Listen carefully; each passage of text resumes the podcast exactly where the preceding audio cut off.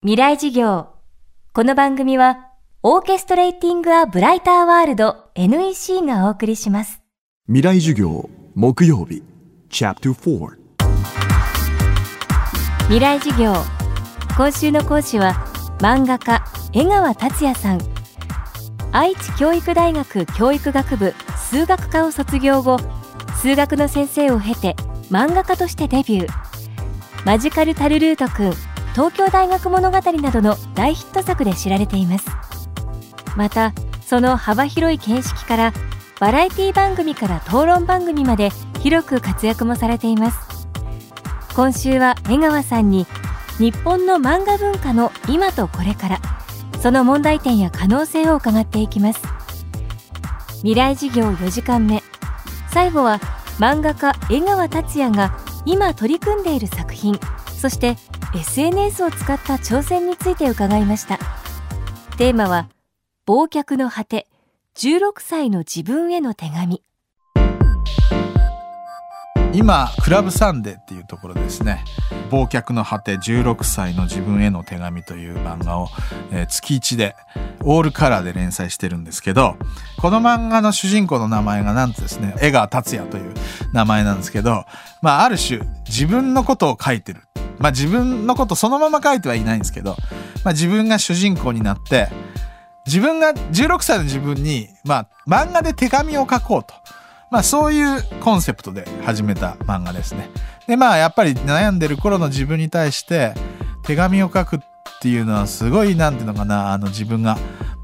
書くモチベーションも上がるし、あとはまあそれを読んだ人がですね、まあ、同じような境遇の人もやっぱりよりこう響く部分があるのかなっていう風な感じで、まあ、始めた漫画なんですけどかなり前からですねコンピューターっていうかねそういうものを使って何かするっていうことはずっと前から考えてて実はデビューする前から考えててですね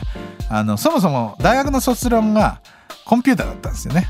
でやっぱ将来的にはそのコンピューターっていうかねそういう科学が進んで教育とかいろんなメディアとかそういうものがやっぱよりそのコンピューター化されていくってことをずっと考えててまあその忘却の果ての中に SNS が出てくるんですけどまあ架空の SNS でね漫画あるっていう SNS が出てきてで漫画が会話になる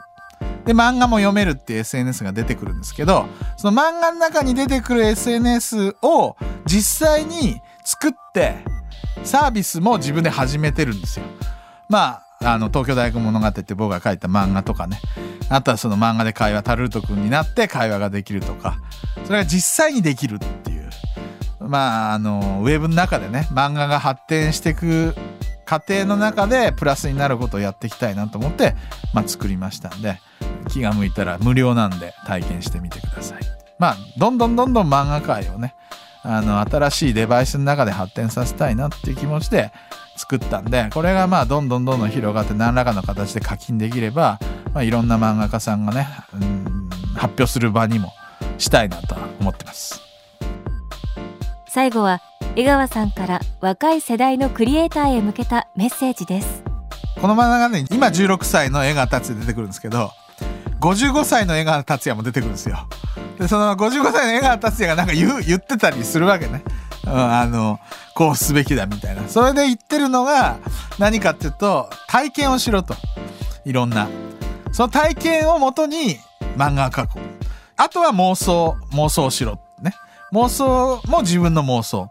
ただ要するに人の漫画とかね人の作品読んでそれを膨らますのもいいんだけどそうなってくるとある意味アレンジャーになっちゃうわけで。オリジナルを作るためには自分の体験は自分のオリジナルじゃないですか。だからより自分がやりたいことにチャレンジしてチャレンジして感じたことだからまあ漫画とか表現とかね映像作るっていうのは一つのチャレンジだけどそれ以外にもいろんなチャレンジをしてそれによって得た体験はもうその人のオリジナルなんで。それをもとに漫画を描く表現をするっていう。だから逆にどんどんどんどんデジタルになってるけどアナログ的な体験が実は一番の肥やしなんだっていうことがまあ若い人へのメッセージ、まあ、特に昔の自分へのメッセージでもあるんだけど。ですね、えーだから、やっぱ自分はちょっとこう、尻込みしていろんなことチャレンジしてなかったんで、16歳の頃の自分はね。まあ、ほぼほぼあの、女の子に声をかけるっていうチャレンジなんですけど、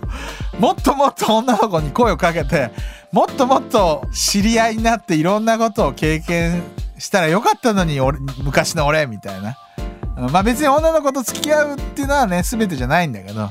もっともっといろんな体験をして、それを肥やしにするのがいいなっていう感じですね。ええ、本当にね、あの、書きたいはあるあるけど、何書きたいのか分かんない人がいるんで、何書きたいか分かんない人は、もう、その前に書くんじゃなくて、なんかいろんなことやってみろよって別なこと。そうすると面白いことあるんで、まあ、失敗だろうが何だろうが。そうするとそれが書きたくなるネタだと思うんで。そこですね。だから長く漫画家とかいろんな人をやっていくと、ネタなくなるんですよ。だからいろんな体験していかないとネタなくなってきちゃうんで、そういう意味でもやっぱりその漫画とは関係ない体験が意外に将来役に立ちますよということをお伝えします。未来授業今日は忘却の果て16歳の自分への手紙をテーマに江川達也さんの講義をお届けしました来週はテイパーズ常務取締役富澤孝明さんの講義をお届けします